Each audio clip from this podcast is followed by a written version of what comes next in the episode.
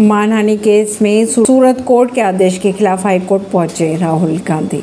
पहुँचे राहुल गांधी। राहुल गांधी ने सूरत कोर्ट के आदेश के खिलाफ गुजरात हाई कोर्ट का किया रुख। प्रधानमंत्री नरेंद्र मोदी का दमन में हुआ रोड शो। महाराष्ट्र में आज कोरोना के 722 नए केस आए हैं। सामने तीन मरीजों की हुई मौत। एनआईए ने पीएफआई के कई ठिकानों पर मारी रेड, कई संवेदनशील दस्तावेज़ किए बरामद। गुजरात 2022 के ड्रग्स केस में गैंगस्टर्स लॉरेंस बिश्नोई की चौदह दिन की पुलिस रिमांड हुई मंजूर।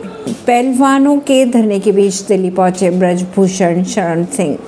कल से आम लोगों के लिए खुल जाएगा चिराग दिल्ली फ्लाईओवर। दिल्ली सीएम की सुरक्षा में पाई गई बड़ी चौक केजरीवाल के घर के पास उड़ता दिखा ड्रोन। चीन के रक्षा मंत्री जनरल ली शंगुफू इस हफ़्ते एससीओ मीटिंग के लिए आएँगे भारत। ऑपरेशन कावरी के ज़रिए दो सौ अठहत्तर भारतीयों को लेकर सुडान पोर्ट से निकला आई आईएनएस सुमेधा, ऐसी खबरों को जानने के लिए जुड़े रहिए जनता श्रेष्ठा पॉडकास्ट से। परवीन सिंह नई दिल्ली से।